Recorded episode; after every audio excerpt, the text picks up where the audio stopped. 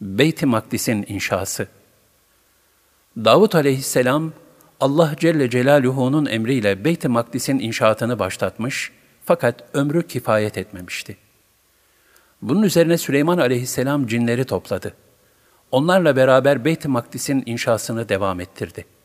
Etrafına da 12 mahallesi olan bir şehir kurdurdu. Başlangıçta Beyt-i Makdis diye bilinen bu mabedin ismi sonradan Mescid-i Aksa oldu. Fazileti bakımından üç büyük mescitten biridir. Bu üç mescidin birincisi Mescid-i Haram, Kabe, ikincisi Mescid-i Nebevi, üçüncüsü de Mescid-i Aksa'dır. İçinde mukaddes emanetlerin ve Tevrat levhalarının bulunduğu tabut da bu mescitte bulunmaktaydı. Beyt-i Makdis, Süleyman aleyhisselamın vefatından sonra muhtelif zamanlarda birkaç kez tahrip olmuştur. Nitekim milattan önce 586'lı yıllarda Buhtun Nasr, Nabukadnazzar Kudüs'e girdi ve şehri yaktı. Mescid-i Aksa'nın mücevherlerini alıp Babil'e götürdü. Beyt-i Makdis uzun yıllar harabe halinde kaldı. Persler Babillileri yenip Yahudilerin tekrar eski topraklarına dönmelerine ve mabedi yeniden yapmalarına izin verince milattan önce 515'te mabet ikinci defa yapıldı. Ancak milattan sonra 70 senesinde Romalılar mabedi yakıp yıktılar. Mabedin yeri uzun süre boş kaldı. Ancak bu mübarek mekan yine de bir mabet olarak biliniyor ve kalıntıları korunuyordu. Miladi 637 yılında Hazreti Ömer radıyallahu anh'ın buraya bir mescit yaptırdığı rivayet edilir.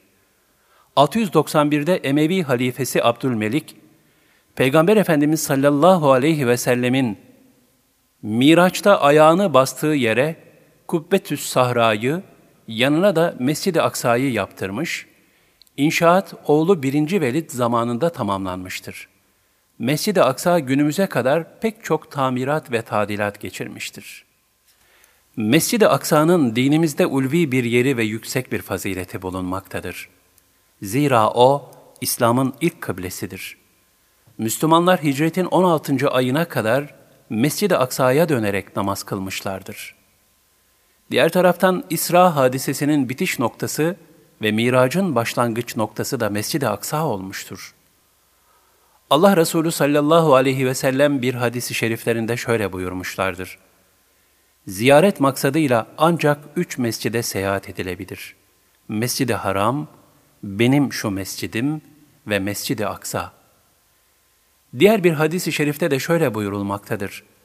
Hz. Süleyman Beytül Makdis'i bina ettiği zaman Allah'tan kendisine üç imtiyaz vermesini istedi. İlahi hükme muvafık düşecek hüküm verme melekesi talep etti, bu ona verildi. Kendisinden sonra kimseye verilmeyecek bir saltanat talep etti, bu da ona verildi.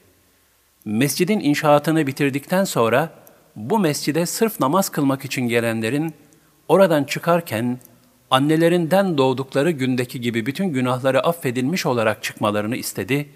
Bu duası da kabul edildi.''